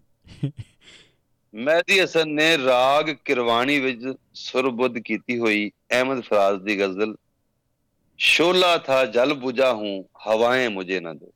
ਵੈਸੇ ਇਹਨੂੰ ਸੁਣਨ ਵਾਲੀ ਚੀਜ਼ ਹੈ। ਜੀ। ਵਾਕਈ ਜੀ ਸ਼ੋਲਾ ਸਾ ਜਲ ਬੁਝਾ ਹੂੰ ਹਵਾएं ਮੁਝੇ ਨਾ ਦੋ ਜੀ ਉਹਦਾ ਆਲਾਪ ਸ਼ੁਰੂ ਕੀਤਾ ਤਾਂ ਇੰਜ ਜਾਪਿਆ ਜਿਵੇਂ ਲਾਟ ਜਿਹੀ ਬਲ ਉੱਠੀ ਹੋਵੇ ਤੇ ਚਿੰਗਾੜੀਆਂ ਉੱਡ ਰਹੀਆਂ ਹੋਣ ਤੇ ਦਾਦ ਵਜੋਂ ਸਾਰਾ ਹਾਲ ਉੱਠ ਖੜਿਆ ਹੋਇਆ ਤੇ ਹਾਲ ਤਾੜੀਆਂ ਨਾਲ ਲੰਮੇ ਸਮੇਂ ਤੱਕ ਗੂੰਜਦਾ ਰਿਹਾ ਜੀ ਮਹਿਦੀ ਹਸਨ ਹੁਣ ਤੱਕ 50 60 ਹਜ਼ਾਰ ਗੀਤ ਤੇ ਗਜ਼ਲਾਂ ਗਾ ਚੁੱਕਾ ਹੈ ਜੀ ਆਪਣੇ ਦੇਸ਼ ਦਾ ਉੱਚੇ ਤੋਂ ਉੱਚਾ ਐਵਾਰਡ ਹਾਸਲ ਕਰ ਚੁੱਕਿਆ ਹੈ। ਹਿੰਦੁਸਤਾਨ ਆਉਂਦਾ ਹੈ ਤਾਂ ਸੰਗੀਤ ਦੇ ਸ਼ੌਕੀਨ ਉਸ ਨੂੰ ਤਾਰੀਫ ਤੇ ਵਾਰਨੀਆਂ ਨਾਲ ਲੱਦ ਦਿੰਦੇ ਨੇ। ਵਿਦੇਸ਼ਾਂ ਵਿੱਚ ਆਉਂਦਾ ਤੇ ਵੱਡੇ ਤੋਂ ਵੱਡੇ ਹਾਲ ਵਿੱਚ ਉਸ ਦੇ ਪ੍ਰੋਗਰਾਮ ਵੱਡੇ ਤੋਂ ਵੱਡੇ ਹਾਲ ਵੀ ਉਸ ਦੇ ਪ੍ਰੋਗਰਾਮ ਲਈ ਛੋਟੇ ਹੋ ਜਾਂਦੇ। ਪਰ ਇਸ ਦੇ ਬਾਵਜੂਦ ਉਹ ਮੈਨੂੰ ਸਾਦਾ ਦਿਲ ਤੇ ਸਾਦਾ ਸੁਭਾਈ ਇਨਸਾਨ ਲੱਗਾ। ਗਾਉਣ ਸਮੇਂ ਉਹ ਆਪਣੇ ਸੁਣਨ ਵਾਲਿਆਂ ਨੂੰ ਉਡਾ ਕੇ ਆਕਾਸ਼ ਤੇ ਲੈ ਜਾਂਦਾ ਹੈ। ਜੀ। ਪਰ ਉਸ ਦੇ ਆਪਣੇ ਜ਼ਮੀਨ ਉੱਤੇ ਰਹਿੰਦੇ ਨੇ। ਵਾਹ। ਮੈਡੀਸਨ ਦਾ ਕਹਿਣਾ ਹੈ ਕਿ ਕਿਸੇ ਵੀ ਕਲਾ ਦੀ ਪ੍ਰੇਰਣਾ ਅਸਮਾਨ ਤੋਂ ਨਹੀਂ ਸਗੋਂ ਜ਼ਮੀਨ ਤੋਂ ਹੀ ਮਿਲਦੀ ਹੈ। ਉਹ ਆਖਦਾ ਹੈ ਕਿ ਉਸ ਦੀ ਗਜ਼ਲ ਗਾਇਕੀ ਵਿਚਲਾ ਰੰਗ ਟੰਗ ਉਸ ਦੀ ਜਨਮ ਭੌਂ ਰਾਜਸਥਾਨ ਦੀ ਗਾਇਕੀ ਦੀ ਦੇਣ ਹੈ। ਜੀ। ਉਸਨੇ ਆਖਿਆ ਰਾਜਸਥਾਨ ਦਾ ਅੰਦਾਜ਼ ਮੇਰੇ ਲਹੂ ਵਿੱਚ ਰਚਿਆ ਹੋਇਆ ਹੈ। ਰਾਜਸਥਾਨ ਦੀ ਆਬੋ ਹਵਾ ਬਹੁਤ ਰਸੀਲੀ ਤੇ ਸੁਰੀਲੀ ਹੈ। ਰਾਜਸਥਾਨ ਦੇ ਲੋਕ ਗੀਤ ਗਾਉਣ ਵਾਲੀਆਂ ਕੁੜੀਆਂ ਬਹੁਤ ਸੁਰੀਲੀਆਂ ਨੇ। ਕੋਈ ਸ਼ੱਕ ਨਹੀਂ ਰੇਸ਼ਮਾ ਵੀ ਉੱਥੇ ਦੀ ਹੈ ਰੇਸ਼ਮਾ ਵੀ ਉੱਥੇ ਦੀ ਹੈ। ਜੀ। ਇਹ ਖਾਨ ਸਾਹਿਬ ਸੰਗੀਤ ਦੀ ਗੁੜਤੀ ਉਸ ਨੂੰ ਆਪਣੇ ਪਰਿਵਾਰ ਤੇ ਆਪਣੀ ਮਿੱਟੀ ਤੋਂ ਮਿਲੀ ਪਰ ਸੁਰ ਦਾ ਸਫ਼ਰ ਇੰਨਾ ਸੁਖਾਲਾ ਨਹੀਂ ਸੀ। ਇਸ ਖਾਤਰ ਕਰੜੀ ਸਾਧਨਾ ਕਰਨੀ ਪਈ। ਜੀ। ਦੇਸ਼ ਦੀ ਵੰਡ ਤੋਂ ਬਾਅਦ ਉਹ ਆਪਣੇ ਪਰਿਵਾਰ ਨਾਲ ਪਾਕਿਸਤਾਨ ਦੇ ਸ਼ਹਿਰ ਚੀਚਾਵਤਨੀ ਕਸਬੇ ਵਿੱਚ ਜਾ ਵਸੇ। ਜੀ। ਮਤਲਬ ਮੇਰੇ ਪਿੰਡ ਨੂੰ ਬੂਰੇ ਵਾਲੇ ਜਾਈਏ ਤੇ ਰਾਤ ਵਿੱਚ ਚੀਚਾਵਤਨੀ ਆਉਂਦਾ। ਮੈਂ ਬਹੁਤ ਵਾਰੀ ਗਿਆ 100 ਵਾਰੀ ਗਿਆ ਹੂੰ ਓਕੇ। ਦੇਸ਼ ਦੀ ਅਚੀਚਾਵਤਨੀ ਕਸਬੇ ਵਿੱਚ ਜਾ ਵਸੇ ਇੱਕ ਅਚੀਚਾਵਤਨੀ ਲਾਹੌਰੋਂ ਕੋਈ ਡੇਢ 150 ਮੀਲ ਹੋਏਗਾ। ਓਕੇ। ਅੱਛਾ। ਅੱਛਾ। ਉਹ ਕਸਬਾ ਮੰਡੀਆਂ ਲਈ ਤਾਂ ਭਾਵੇਂ ਮਸ਼ਹੂਰ ਹੋਵੇ ਪਰ ਸਕਾਫਤੀ ਮਰਕਜ਼ ਦੇ ਉੱਕਾ ਹੀ ਨਹੀਂ ਸੀ ਕਲਚਰਲ ਥਾਂ ਉੱਕਾ ਹੀ ਨਹੀਂ ਸੀ। ਉਸਨੇ ਆਪਣੀ ਜ਼ਿੰਦਗੀ ਮੋਟਰ ਮਕੈਨਿਕੀ ਤੋਂ ਸ਼ੁਰੂ ਕੀਤੀ। ਅੱਛਾ ਜੀ। ਮੋਟਰ ਮਕੈਨਿਕੀ ਤੋਂ ਵੱਖ ਪੇਟ ਪਾਲਣ ਦਾ ਹੋਰ ਕੋਈ ਚਾਰਾ ਨਹੀਂ ਸੀ। ਜੀ। ਸਾਦੀ ਹੋਈ ਆਵਾਜ਼ ਤੇ ਸੰਗੀਤ ਦਾ ਗਿਆਨ ਦੋ ਅਜਿਹੇ ਗੁਣ ਸਨ ਜਿਹੜੇ ਉਸ ਦੇ ਲਈ ਵਰਦਾਨ ਸਾਬਤ ਹੋਏ। ਜੀ। ਰੇਡੀਓ ਤੇ 6 ਕੁ ਮਹੀਨੇ ਕਲਾਸੀਕਲ ਸੰਗੀਤ ਗਾਉਣ ਤੋਂ ਬਾਅਦ ਮੈਸੀ ਮਹਿਦੀ ਹਸਨ ਨੇ ਜਦੋਂ ਗ਼ਜ਼ਲ ਵੱਲ ਨੂੰ ਰੁਖ ਕੀਤਾ ਤੇ ਇਸ ਦੀ ਸ਼ੁਰੂਆਤ ਛੋਟੀਆਂ-ਛੋਟੀਆਂ ਮਹਿਫਲਾਂ ਤੋਂ ਹੋਈ। ਜੀ। ਛੇਤੀ ਉਸ ਦੀ ਉਸ ਦੀ ਆਵਾਜ਼ ਤੇ ਸੁਰ ਦੀ ਸ਼ੋਹਰਤ ਫੈਲਣ ਲੱਗ ਪਈ। ਜੀ। ਉਸ ਨੂੰ ਸਭ ਪਹਿਲਾਂ ਸ਼ਿਕਾਰ ਫਿਲਮ ਲਈ ਤਿੰਨ ਗਾਣੇ ਗਾਉਣ ਦਾ ਮੌਕਾ ਮਿਲਿਆ। ਜੀ। ਤੇ ਫਿਰ ਫਿਲਮਾਂ ਲਈ ਪਲੇਬੈਕ ਸਿੰਗਰ ਵਜੋਂ ਥੋੜੇ ਕੁ ਸਮੇਂ ਬਾਅਦ ਉਸਨੇ ਆਪਣੇ ਲਈ ਸਿਖਰਲੀ ਜਗ੍ਹਾ ਬਣਾ ਲਈ। ਫਿਲਮ ਦਿਲੇ ਬੇਤਾਬ ਦੀ ਗਜ਼ਲ हमसे बदल गया वो निगाहें तो क्या हुआ जिंदा हैं कितने लोग मोहब्बत किए बगैर ਹਾਂ फिर दोराहा फिल्म दी गजल मुझे तुम नजर से गिरा तो रहे हो या फिर हमें भी जीने दो फिल्म ਲਈ ਇਲਾਹੀ ਆਂਸੂ ਭਰੀ ਜ਼ਿੰਦਗੀ ਕਿਸੇ ਕੋ ਨਾ ਦੇ ਮਹਿਦੀ ਹਸਨ ਦੀ ਸੁਰ ਵੀ ਸੁਰ ਦੇ ਸ਼ਾਹਕਾਰ ਸਨ ਮਹਿਦੀ ਹਸਨ ਪਾਕਿਸਤਾਨੀ ਫਿਲਮੀ ਸਲੰਦ ਵਿੱਚ ਮੁੱਖ ਪਲੇਬੈਕ ਸਿੰਗਰ ਬਣ ਗਏ ਉਸ ਉਸ ਦੀ ਅਸਲ ਕਾਮਯਾਬੀ ਗਜ਼ਲ ਗਾਇਕੀ ਹੈ ਤੇ ਇਹ ਹੀ ਗਾਇਕੀ ਉਹਨਾਂ ਨੂੰ ਦੁਨੀਆ ਭਰ ਵਿੱਚ ਉਡਾਈ ਫਿਰਦੀ ਹੈ। ਜੀ। ਮੈਂ ਪੁੱਛਿਆ ਤੁਹਾਡੇ ਵੀ ਕੋਈ ਮਨਪਸੰਦ ਸੰਗੀਤਕਾਰ ਹਨ। ਜਿਨ੍ਹਾਂ ਨੂੰ ਤੁਸੀਂ ਸੁਣਨਾ ਪਸੰਦ ਕਰਦੇ ਹੋ ਜਾਂ ਜਿਨ੍ਹਾਂ ਨੂੰ ਤੁਹਾਨੂੰ ਜਿਨ੍ਹਾਂ ਤੋਂ ਤੁਹਾਨੂੰ ਪ੍ਰੇਰਣਾ ਮਿਲੀ ਹੋਵੇ? ਉਸਨੇ ਕਿਹਾ ਉਸਤਾਦ ਅਮੀਰ ਖਾਨ ਉਸਤਾਦ ਬੜੇ ਗੁਲਾਮ ਅਲੀ ਖਾਨ ਉਸਤਾਦ ਬਰਕਤ ਅਲੀ ਖਾਨ ਤੇ ਹਲਕੇ ਜੇ ਸੰਗੀਤ ਵਿੱਚ ਮੈਡਮ ਨੂਰ ਜਹਾਂ ਜਿਹੜਾ ਲਾਈਟ 뮤직 ਹੈ ਤੇ ਜੀ ਜ਼ਿਆਦਾ ਪ੍ਰਵੀਨ। ਜ਼ਿਆਦਾ ਪ੍ਰਵੀਨ ਬਾਰੇ ਵੀ ਕਿਸੇ ਦਿਨ ਕਰਾਂਗੇ ਭਾਈ ਬੜਾ ਵੱਡੀ ਗਾਇਕਾ ਸੀ। ਜੀ। ਤੁਸੀਂ ਜ਼ਿਆਦਾ ਪ੍ਰਵੀਨ ਨਹੀਂ ਸੁਣੀ ਹੋਣੀ। ਨੇ ਮੈਂ ਓਹ। ਉਹ ਤੇ ਰੋਈ ਦੀ ਡੈਜ਼ਰਟ ਦੀ ਆਵਾਜ਼ ਤੇ ਵੱਡੀ ਗਾਇਕਾ ਪੱਕੀ।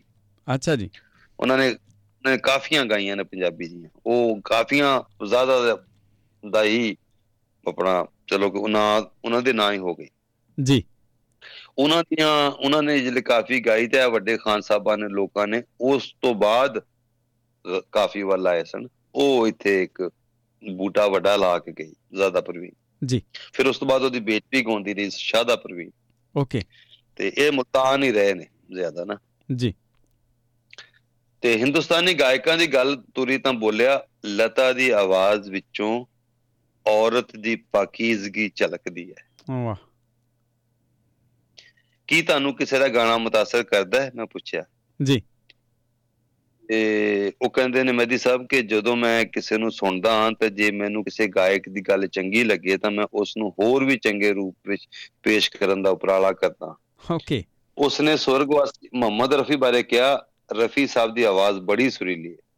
ਜੀ। ਉਹ ਹਰ ਤਰ੍ਹਾਂ ਦੇ ਗੀਤ ਬੜੀ ਆਸਾਨੀ ਨਾਲ ਗਾ ਲੈਂਦੇ। ਜੀ। ਆਪਣੀ ਗਾਇਕੀ ਦੀ ਸ਼ੁਰੂਆਤ ਵਿੱਚ ਮਹਿਦੀ ਹਸਨ ਤਲਤ ਮਹਿਮੂਦ ਦੀਆਂ ਗ਼ਜ਼ਲਾਂ ਵੀ ਗਾਉਂਦੇ ਰਹੇ। ਉਹ ਜਗਜੀਤ ਸਿੰਘ ਤੇ ਗੁਲਾਮ ਅਲੀ ਨੂੰ ਹਿੰਦ ਤੇ ਪਾਕ ਦੇ ਮਤਲਬ ਚੰਗਾ ਗਾ ਲੈਂਦੇ ਹਨ ਗਾਇਕਾਂ ਦੇ ਖਾਨੇ ਵਿੱਚ ਸ਼ਾਮਲ ਕਰਦਾ ਹੈ ਵੀ ਚੰਗੇ ਗਾ ਲੈਂਦੇ ਨੇ। ਇਸ ਤੋਂ ਇਲਾਵਾ ਉਸ ਨੂੰ ਆਸ਼ਾ ਭੋਸਲੇ ਦੀ ਗਾਇਕੀ ਦੀ ਉਹਨਾਂ ਨੇ ਤਾਰੀਫ ਕੀਤੀ ਪਰ ਨਾਲ ਫਿਰ ਆਪਣੀ ਗੱਲ ਦੁਹਰਾਈ ਕਿ ਜੋ ਲਤਾ ਗੱਲ ਲਤਾ ਵਿੱਚ ਹੂੰ ਉਹ ਆਪਣੀ ਮਿਸਾਲ ਆਪੀ ਹੈ। ਅੱਛਾ ਉਸ ਦੇ ਜਦੋਂ ਵੀ ਉਸਨੇ ਜਦੋਂ ਵੀ ਲਤਾ ਮੰਗੇਸ਼ਕਰ ਦਾ ਜ਼ਿਕਰ ਕੀਤਾ ਬਹੁਤਾ ਮੈਡਮ ਨੂਰਜਹਾਨ ਨਾਲ ਮਿਲਾ ਕੇ ਹੀ ਕੀਤਾ। ਓਕੇ। ਸ਼ਾਇਦ ਕਲਾਕਾਰਾਂ ਦੀ ਕੁਝ ਸਿਆਸੀ ਮਜਬੂਰੀਆਂ ਵੀ ਹੁੰਦੀਆਂ ਹਨ। ਸ਼ਾਇਦ ਉਹ ਸਮਝਦੇ ਹਨ ਕਿ ਹਿੰਦੁਸਤਾਨ ਦੀ ਕਿਸੇ ਵੀ ਗੱਲ ਜਾਂ ਸ਼ਖਸੀਅਤ ਦੀ ਬਹੁਤੀ ਤਾਰੀਫ ਉਸ ਲਈ ਆਪਣੇ ਦੇਸ਼ ਵਿੱਚ ਮੁਸ਼ਕਲਾਂ ਖੜੀਆਂ ਕਰ ਸਕਦੀ ਹੋਵੇ। ਪਾਕਿਸਤਾਨ ਦੇ ਅੱਜ ਦੇ ਮਾਹੌਲ ਵਿੱਚ ਹਿੰਦੁਸਤਾਨ ਨਾਲ ਜੁੜੀ ਕਿਸੇ ਗੱਲ ਦੀ ਤਾਰੀਫ ਓਨੀ ਵੱਡੀ ਗਲਤੀ ਹੈ ਜਿੰਨੀ ਜਨਰਲ ਜ਼ਿਆਉਲ ਹੱਕ ਦੀ ਮੌਤ ਵੇਲੇ ਮਾਇਆ ਪ੍ਰਸਤੀ ਦੀ ਸੀ ਜਿਸ ਦੀ ਸਜ਼ਾ ਮਹਿਦੀ ਹਸਨ ਭੁਗਤ ਚੁੱਕਿਆ ਸੀ। ਜੀ। ਉਹ ਉਦੋਂ ਮਾਰਸ਼ਲ ਲਾ ਦਾ ਟਾਈਮ ਸੀ ਨਾ ਜਦੋਂ ਮਹਿਦੀ ਹਸਨ ਇਹਨਾਂ ਨੂੰ ਮਿਲੇ ਉੱਥੇ ਟੋਰਾਂਟੋ ਦੇ ਵਿੱਚ ਨਾ। ਇਹ 78 ਤੋਂ 88 ਤੱਕ ਜਿਹੜਾ ਜ਼ਮਾਨਾ ਸੀ ਨਾ ਓਕੇ ਉਹ ਬੜਾ ਔਖਾ ਜ਼ਮਾਨਾ ਸੀ। ਕੋੜਿਆਂ ਦੀਆਂ ਸਜ਼ਾਵਾਂ ਮਿਲਦੀਆਂ ਸਨ। ਓਹੋ। ਉਹਨਾਂ ਦਿਨਾਂ ਪਰ ਉਹਨੇ ਦਿਨੀ ਦੁਨੀਆ ਭਰ ਵਿੱਚ ਛਪੀਆਂ ਇਹ ਖਬਰਾਂ ਸੱਚੀਆਂ ਹੀ ਸਨ ਕਿ ਮਹਿਦੀ ਹਸਨ ਨੂੰ दारू ਪੀਣ ਦੇ ਜੁਰਮ ਵਿੱਚ ਕੋੜਿਆਂ ਦੀ ਸਜ਼ਾ ਸੁਣਾਈ ਗਈ ਸੀ ਜੀ ਪਰ ਇਸ ਕਿੱਸੇ ਦਾ ਜਿਹੜਾ ਹਿੱਸਾ ਅਖਬਾਰੀ ਰਿਪੋਰਟਾਂ ਵਿੱਚ ਨਹੀਂ ਸੀ ਆਇਆ ਉਹ ਮਹਿਦੀ ਹਸਨ ਨੇ ਆਪ ਦੱਸਿਆ ਉਸਨੇ ਕਿਹਾ ਸ਼ਰੀ ਅਦਾਲਤ ਨੇ ਮੈਨੂੰ ਕੋੜਿਆਂ ਦੀ ਸਜ਼ਾ ਸੁਣਾਈ ਸੀ ਉਸ ਦੇ ਮੁਨਸਫ ਨੇ ਜੱਜ ਨੇ ਸਰਕਾਰੀ ਵਕੀਲ ਦੋਵਾਂ ਨੇ ਆਪ ਪੀਤੀ ਹੋਈ ਸੀ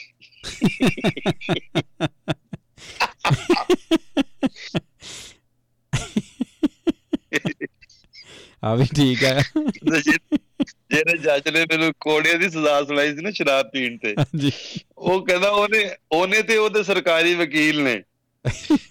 ਆਪ ਪੀਤੀ ਹੋਈ ਸੀ। ਇਹ ਵੈਸੇ ਕਹਿੰਦੇ ਨੇ ਖੁਸ਼ੀ ਦੀ ਗੱਲ ਇਹ ਹੈ ਕਿ ਮਹਿਦੀ ਹਸਨ ਦੇ ਪ੍ਰੇਮੀਆਂ ਨੇ ਇਹ ਸਜ਼ਾ ਲਾਗੂ ਹੋਣ ਤੋਂ ਰੁਕਵਾ ਦਿੱਤੀ ਸੀ। ਜੀ। ਮਹਿਦੀ ਜਿਹੜੀ ਗੱਲ ਮਹਿਦੀ ਹਸਨ ਨੂੰ ਗਾਇਕੀ ਵਿੱਚ ਸਭ ਤੋਂ ਵੱਧ ਚੁੱਭਦੀ ਹੈ ਉਹ ਹੈ ਕਿਸੇ ਗਵਈਏ ਦਾ ਕੋਈ ਇੱਕ ਰਾਗ ਗਾਉਂਦਿਆਂ ਕਿਸੇ ਹੋਰ ਰਾਗ ਵਿੱਚ ਜਾ ਵੜਨਾ। ਜੀ। ਉਹ ਬੋਲਿਆ ਇਹ ਕਿਧਰੇ ਵੀ ਇਹ ਕਿੱਧਰ ਦੀ ਗਾਇਕੀ ਹੈ? ਹਾਂ। ਭੈਰਵੀ ਗਾਉਂਦੇ ਗਾਉਂਦੇ ਏਮਨ ਵਿੱਚ ਜਾ ਵੜੋ। ਠੁਮਰੀ ਗਾਉਂਦੇ ਦਾਤੇ ਦੀਆਂ ਸੁਰਾਂ ਲਾਉਣ ਲੱਗ ਜਾਓ। ਜੇ ਰਾਗ ਬਦਲਣਾ ਵੀ ਹੋਵੇ ਤਾਂ ਗ੍ਰਾਮ ਵਿੱਚ ਆ ਕੇ ਬਦਲੋ। ਜੀ। ਨਹੀਂ ਤਾਂ ਰਾਗ ਭ੍ਰਿਸ਼ਟ ਹੋ ਜਾਂਦਾ ਹਾਂ, ਇਸ ਤਰ੍ਹਾਂ ਗਾਉਣਾ ਗੁਨਾਹ ਹੈ। ਮੈਂ ਗਜ਼ਲ ਦੇ ਮੁਸਤਕਬਲ ਬਾਰੇ ਫਿਊਚਰ ਬਾਰੇ ਉਸ ਤੋਂ ਪੁੱਛਿਆ ਤਾਂ ਕਹਿਣ ਲੱਗਾ ਨਵੀਂ ਗਜ਼ਲ ਪੇਤਲੀ ਹੁੰਦੀ ਜਾ ਰਹੀ ਹੈ। ਇਸ ਵਿੱਚੋਂ ਸਹਿਜੇ ਸਹਿਜੇ ਤੇ ਸਹਿਜ ਤੇ ਸੋਚ ਦਾ ਪੱਖ ਘਟ ਰਿਹਾ ਹੈ। ਜੀ। ਅੱਜ ਦੀ ਗਜ਼ਲ ਗੀਤ ਨਮਾਜ਼ ਹੀ ਹੁੰਦੀ ਜਾ ਰਹੀ ਹੈ। ਪਰ ਉਹ ਗਜ਼ਲ ਦੇ ਮੁਸਤਕਬਲ ਬਾਰੇ ਨਾ ਉਮੀਦ ਨਹੀਂ ਸਨ। ਉਹ ਬੋਲੇ ਕਿ ਪੌਪ ਸੰਗੀਤ ਵਕਤੀ ਜੀ ਚੀਜ਼ ਹੈ। ਇਹ ਗਜ਼ਲ ਗਜ਼ਲ ਗਾਇਕੀ ਹੈ ਜਿਹੜੀ ਸਾਡੀ ਰੂਹ ਨੂੰ ਰਾਹਤ ਦੇ ਸਕਦੀ ਹੈ। ਅੱਜ ਉਹ ਕਲਾਕਾਰ ਕਿੱਥੇ ਨੇ ਜੋ ਨੇਰੀ ਵਾਂਗ ਆਏ ਤੇ ਤੂਫਾਨ ਵਾਂਗ ਟੁਰ ਗਏ। ਬਿਲਕੁਲ। ਸਵਾਲ ਹੈ ਕਿ ਤੁਹਾਡੇ ਪਾਸ ਕੋਈ ਹੈ ਜਿਹੜਾ ਤੁਹਾਡੀ ਸ਼ਮਾ ਨੂੰ ਰੋਸ਼ਨ ਰੱਖ ਸਕਦਾ ਹੋਵੇ? ਜੀ। ਕਹਿੰਦੇ ਨੇ ਕਿ ਮੇਰੇ ਬੇਟੇ ਆਸਫ ਦੀ ਆਵਾਜ਼ ਚੰਗੀ ਹੈ। ਹੂੰ। ਜੇ ਉਹ ਮਿਹਨਤ ਕਰੇ ਤਾਂ ਅੱਗੇ ਆ ਸਕਦਾ ਹੈ। ਉਸਨੇ ਇੱਕ ਦੋ ਨਾਂ ਹੋਰ ਵੀ ਲਏ ਉਹ ਮੈਨੂੰ ਚੇਤੇ ਨਹੀਂ। ਆਹ ਬਰਸਗੀਰ ਦੇ ਆਪਣੇ ਸਮਕਾਲੀ ਗਾਇਕਾਂ ਬਾਰੇ ਕਿਰਸ ਭਰੇ ਜਜ਼ਬੇ ਤੋਂ ਕੰਮ ਲੈਂਦੇ ਲੈਣ ਪਿੱਛੇ ਮਹਿਦੀ ਹਸਨ ਦੀਆਂ ਮਜਬੂਰੀਆਂ ਵੀ ਹੋਣਗੀਆਂ। ਇਹ ਵੀ ਹੋ ਸਕਦਾ ਕਿ ਹੋਰਨਾਂ ਫਰਕਾਰਾਂ ਵਾਂਗ ਹੋਰਨਾਂ ਦਾ ਦਾ ਪੱਖ ਕਰਨ ਵੇਲੇ ਉਹ ਕੁਝ ਵਧੇਰੇ ਹੀ ਕਰੜੇ ਮਾਪ ਤੋਲ ਵਰਤ ਰਹੇ ਹੋਣ। ਪਰ ਦੋਸਤਾਨਾ ਸੰਬੰਧਾਂ ਦੇ ਮਾਮਲੇ ਵਿੱਚ ਉਹ ਬੇਹੱਦ ਨਿੱਗੇ ਤੇ ਨਰਮ ਦਿਲ ਇਨਸਾਨ ਸਨ। ਜੀ। ਇਸ ਸ਼ਾਮ ਉਹ 4-5 ਘੰਟੇ ਰਹੇ ਸਾਡੇ ਨਾਲ। ਪੰਜਾਬੀ ਦੇ ਗੀਤ ਤੇ ਗ਼ਜ਼ਲਾਂ ਸੁਣਾਉਂਦੇ ਰਹੇ, ਰਾਗਾਂ ਦੀਆਂ ਬਰੀਕੀਆਂ ਸਮਝਾਉਂਦੇ ਰਹੇ, ਸਮਵਾਦੀ ਤੇ ਕੋਮਲ ਤੀਬਰ ਸੁਰਾਂ ਬਾਰੇ ਦੱਸਦੇ ਰਹੇ। ਗ਼ਜ਼ਲ ਗਾਉਂਦੇ ਸਮੇਂ ਸ਼ੇਰ ਨੂੰ ਠੀਕ ਢੰਗ ਨਾਲ ਅਦਾ ਕਰਨ ਦੀ ਲੋੜ ਤੇ ਜ਼ੋਰ ਦਿੰਦੇ ਰਹੇ। ਉਹਨਾਂ ਦਾ ਪ੍ਰੋਗਰਾਮ ਟੋਰਾਂਟੋ ਦੇ ਕਿਸੇ ਵੱਡੇ ਹਾਲ ਵਿੱਚ ਹੋ ਰਿਹਾ ਸੀ। ਇਸ ਪ੍ਰੋਗਰਾਮ ਲਈ ਉਹ ਸਾਨੂੰ ਆਉਣ ਦਾ ਸੱਦਾ ਦੇ ਗਏ। ਜੀ। ਮੇਰੇ ਨਾਲ ਪੰਜਾਬੀ ਉੱਗੀ ਗਾਇਕਾ ਤੇ ਸੁਰਿੰਦਰ ਕੌਰ ਦੀ ਬੇਟੀ ਡੌਲੀ ਗੁਲੇਰੀਆ ਵੀ ਸੀ ਜੋ ਆਪਣੇ ਬੇਟੇ ਦੇ ਇਲਾਜ ਲਈ ਕੈਨੇਡਾ ਆਈ ਹੋਈ ਸੀ ਤੇ ਮੇਰੇ ਘਰ ਠਹਿਰੀ ਹੋਈ ਸੀ। ਜੀ। ਪ੍ਰੋਗਰਾਮ ਵਾਲੇ ਦਿਨ ਮੇਰੇ ਨਾਲ ਡੌਲੀ ਕਿਤਾਬ ਦੇ ਵਿੱਚ ਵੀ ਇਹਨਾਂ ਦੀ ਡੌਲੀ ਗੁਲੇਰੀਆ ਤੇ ਮਹਿਦੀ ਹਸਨ ਦੇ ਨਾਲ ਨਾਲ ਫੋਟੋ ਵੀ ਹੈ। ਓਕੇ। ਅੱਛਾ। ਅ ਪ੍ਰੋਗਰਾਮ ਵਾਲੇ ਦਿਨ ਮੇਰੇ ਨਾਲ ਡੌਲੀ ਗਰੇਰੀਅਰ ਦੇ ਆਉਣ ਦਾ ਪਤਾ ਲੱਗਾ ਤਾਂ ਮਹਿਦੀ ਹਸਨ ਨੇ ਆਪਣੇ ਇੱਕ ਬੰਦੇ ਰਾਹੀਂ ਸਪਾਂਸਰ ਨੂੰ ਸੁਨੇਹਾ ਭਜਵਾਇਆ ਕਿ ਸਟੇਜ ਦੇ ਸਾਹਮਣੇ ਪਹਿਲੀ ਕਤਾਰ ਦੀਆਂ ਦੋ ਸੀਟਾਂ ਉਸ ਦੇ ਮਹਿਮਾਨਾਂ ਲਈ ਖਾਲੀ ਕਰਾ ਦਿੱਤੀਆਂ ਜਾਣ। ਜੀ। ਮਹਿਦੀ ਹਸਨ ਜਦ ਵੀ ਦਿੱਲੀ ਆਉਂਦੇ ਤਾਂ ਸੁਰਿੰਦਰ ਕੌਰ ਨੂੰ ਜ਼ਰੂਰ ਮਿਲ ਕੇ ਜਾਂਦੇ। ਜੀ। ਇੱਕ ਫਨਕਾਰ ਹੋਣ ਦੇ ਨਾਤੇ ਉਹ ਸੁਰਿੰਦਰ ਕੌਰ ਦੀ ਬੇਹੱਦ ਕਦਰ ਕਰਦੇ ਸਨ। ਜੀ। ਸਪਾਂਸਰ ਨੇ ਉਹਨਾਂ ਦੇ ਸੁਨੇਹੇ ਨੂੰ ਅਣਗੌਲਿਆ ਕਰ ਦਿੱਤਾ। ਉਸਨੇ ਪਹਿਲੀ ਕਤਾਰ ਵਿੱਚ ਆਪਣੇ ਖਾਸ ਦੋਸਤ ਮਿੱਤਰ ਬਿਠਾ ਰੱਖੇ ਸਨ। ਜੀ। ਉਹ ਸੀਟਾਂ ਖਾਲੀ ਕਰਨ ਨੂੰ ਕਿਸ ਨੂੰ ਆਖੇ? ਜੀ। ਅਜੀਬ ਹਾਲਤ ਪੈਦਾ ਹੋ ਗਈ।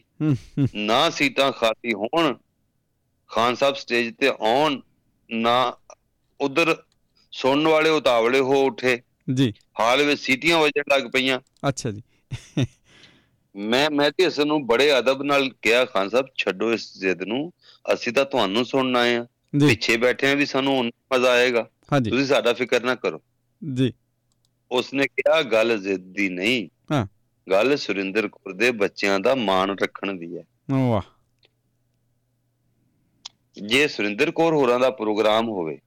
ਤੇ ਮੈਂ ਸੁਣਨ ਵਾਲਿਆਂ ਵਿੱਚ ਹੋਵਾਂ ਤਾਂ ਕੀ ਉਹ ਨਹੀਂ ਆਖਣਗੇ ਕਿ ਮਹਿਦੀ ਹਸਨ ਨੂੰ ਪਹਿਲੀ ਕਤਾਰ 'ਚ ਬਿਠਾਇਆ ਗਿਆ? ਵਾਹ। ਵਾਹ। ਚੋਖਾ ਸਮਾਂ ਉਡੀਕਣ ਪਿੱਛੋਂ ਘਬਰਾਏ ਹੋਏ ਸਪਾਂਸਰ ਨੇ ਸਜੰਦਿਆਂ ਤੋਂ ਪੁੱਛਿਆ ਖਾਨ ਸਾਹਿਬ ਸਟੇਜ ਤੇ ਕਿਉਂ ਨਹੀਂ ਆ ਰਹੇ? ਜੀ।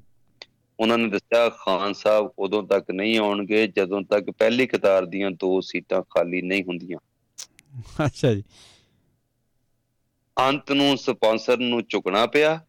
ਡੌਲੀ ਨੂੰ ਤੇ ਮੈਨੂੰ ਪਹਿਲੀ ਕਤਾਰ 'ਚ ਬਿਠਾਇਆ ਗਿਆ ਤੇ ਖਾਨ ਸਾਹਿਬ ਲਹਿਰਾਉਂਦੇ ਹੋਏ ਸਟੇਜ ਉੱਤੇ ਆਏ। ਆਹਾ। ਜੇ ਖਾਨ ਸਾਹਿਬ ਦੇ ਲਹਿਰਾਉਣ ਦੀ ਗੱਲ ਮੇਰੇ ਮੂੰਹੋਂ ਨਿਕਲ ਹੀ ਗਈ ਹੈ ਜੇ ਖਾਨ ਸਾਹਿਬ ਦੇ ਲਹਿਰਾਉਣ ਦੀ ਮਸਤੀ ਦੇ ਵਿੱਚ ਲਹਿਰਾਉਣ ਦੀ ਗੱਲ ਮੇਰੇ ਮੂੰਹੋਂ ਨਿਕਲ ਹੀ ਗਈ ਹੈ ਤੇ ਮੇਰਾ ਇਹ ਦੱਸਣਾ ਵੀ ਬਣਦਾ ਹੈ ਕਿ ਕਿ ਉਹ ਅਜਿਹੇ ਗਾਇਕ ਹਨ ਜਿਹੜੇ ਸਰੂਰ ਵਿੱਚ ਹੋਣ ਦੇ ਬਾਵਜੂਦ ਸੁਰ ਤੋਂ ਨਹੀਂ ਥਿੜਕਦੇ। ਆਹ। ਇਹ ਉਹਨਾਂ ਦੀ ਬਚਪਨ ਵਿੱਚ ਖਾਦੀ ਸੁਰ ਦੀ ਚੋਟ ਦਾ ਹੀ ਨਤੀਜਾ ਹੈ ਜੀ। ਕਿ ਸੁਰ ਦੀ ਸਾਧਨਾ ਕਰਦੇ ਕਰਦੇ ਉਹ ਸਿਰ ਤੋਂ ਪੈਰਾਂ ਤੀਕ ਇੱਕ ਸੁਰ ਹੋ ਗਏ ਨੇ। ਆਹ। ਵਾਹ ਜੀ। ਵਾਹ। ਇੱਥੇ ਮੁੱਕੀ ਗੱਲ। ਵਾਹ ਜੀ ਵਾਹ ਵਾਹ ਜੀ ਵਾਹ। ਬਹੁਤ ਵਧੀਆ ਜੀ। ਬਹੁਤ ਸੋਹਣੇ? ਬਹੁਤ ਵਧੀਆ। ਇੱਕ ਇੱਕ ਆਪਾਂ ਫਿਰ ਸੁਣ ਲਈਏ ਗਾਣਾ ਸੁਣ ਲਈਏ ਫਿਰ ਇਹਦੇ? ਨਾਲ ਇਹਦੇ ਵਿੱਚ ਆਖਰੀ ਗੱਲ ਇਹ ਵੀ ਦੱਸ ਦਈਏ ਕਿ ਵੀ ਹੁਣ ਜ਼ਾਹਿਰ ਹੈ ਮਹਿਦੀ ਹਸਨ ਖਾਨ ਸਾਹਿਬ ਸਾਡੇ ਚ ਨਹੀਂ ਰਹੇ। ਜੀ। ਮਹਿਦੀ ਹਸਨ ਸਾਡੇ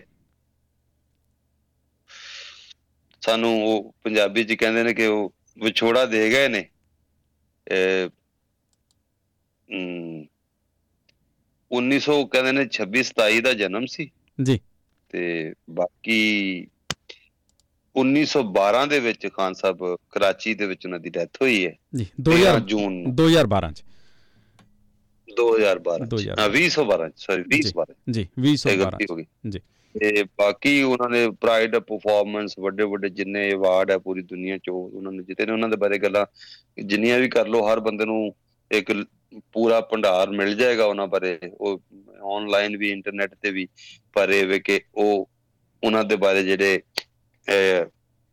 ਇਕਬਾਲ ਮਾਲ ਜੀ ਹੋਰਾਂ ਦੀਆਂ ਯਾਦਾਂ ਨੇ ਉਹ ਅਸੀਂ ਤੁਹਾਡੇ ਨਾਲ ਸਾਂਝੀਆਂ ਕੀਤੀਆਂ।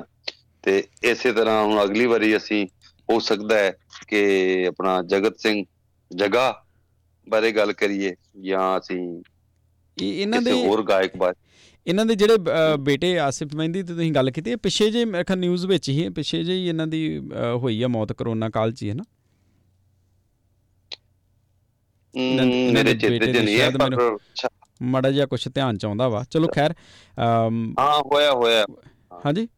ਅਸੀਂ ਐਸ ਮਹਿੰਦਰ ਬਾਰੇ ਸ਼ੌਕਤ ਅਲੀ ਬਾਰੇ ਅਜੇ ਗੱਲ ਕਰਨੀ ਹੈ। ਐਸ ਮਹਿੰਦਰ ਬਾਰੇ ਅਜੇ ਗੱਲ ਕਰਨੀ ਹੈ ਐਸ ਮਹਿੰਦਰ ਵੀ ਬੜੇ ਆਲਾ ਗਾਇਕ ਸਨ। ਔਰ ਇਸੇ ਤਰ੍ਹਾਂ ਜਿਵੇਂ ਅਸੀਂ ਮਸਤਾਨਾ ਬਾਰੇ ਆਸਾ ਸਿੰਘ ਮਸਤਾਨਾ। ਜੀ। ਇਹ ਅਸੀਂ ਕਰ ਲਈ ਹੈ ਹਾਂਜੀ ਹਾਂਜੀ ਹੋ ਗਈ ਹੈ ਜੀ। ਅੱਜ ਹਜ਼ਾਰਾ ਸਿੰਘ ਰਮਤਾ ਤੇ ਵੀ ਕਰ ਲਈ ਹੈ ਨਹੀਂ ਰਹਿੰਦੀ ਹਲੇ ਕਿ? ਤੋ ਰਮਤੇ ਦੀ ਰਹਿੰਦੀ ਰਮਤੇ ਨੂੰ ਤਾਂ ਆਪਾਂ ਮਿਲ ਕੇ ਵੀ ਆਏ ਬੜਾ ਮਜ਼ੇਦਾਰ ਕੰਮ ਨਹੀਂ ਪਤਾ ਹਾਂ। ਤੇ ਇਹ ਉਹ ਉਹ ਗੱਲਾਂ ਬਾਅਦ ਚ ਕਰਦੇ ਆ ਤੇ ਹੁਣ ਅਸੀਂ ਜਾਣ ਤੋਂ ਪਹਿਲੇ ਹਾਂਜੀ ਇੱਕ ਗਜ਼ਲ ਸੁਣ ਲਈਏ ਫਿਰ ਗਾਣੇ ਨਾਲ ਸੁਣਾ ਦਿੰਦੇ ਆ।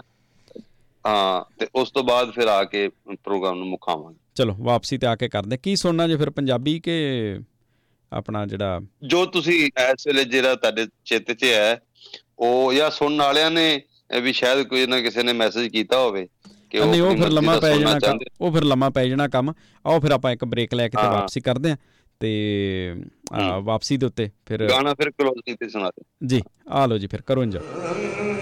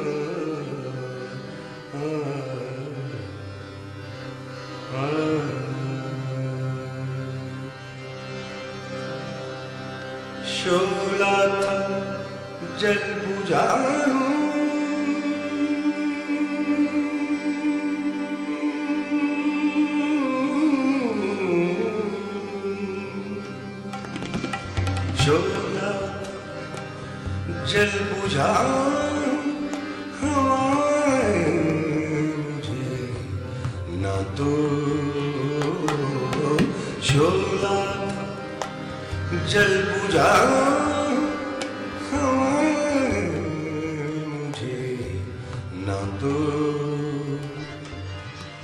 मैं कब का जा चुका सताएं मुझे न दो शोला जल बुझा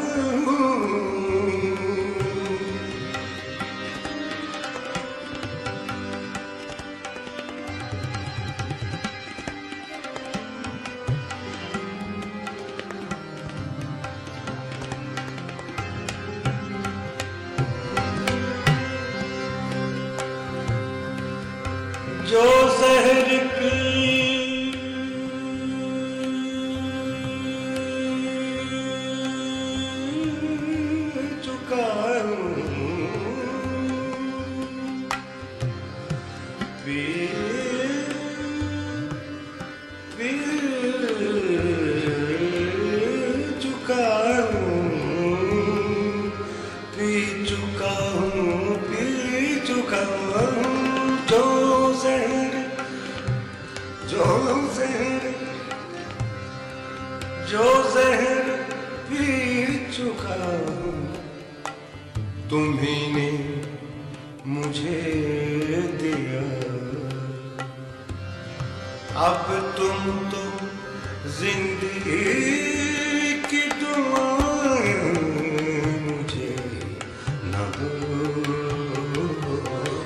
अब तुम जिंदगी की दुआ मुझे न दो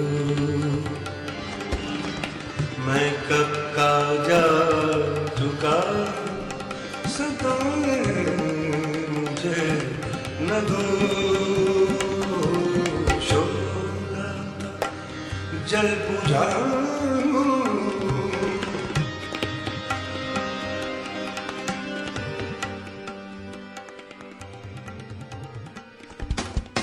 are listening Australia's number one Number one. Number one. Radio Hanchi. Radio Hanji.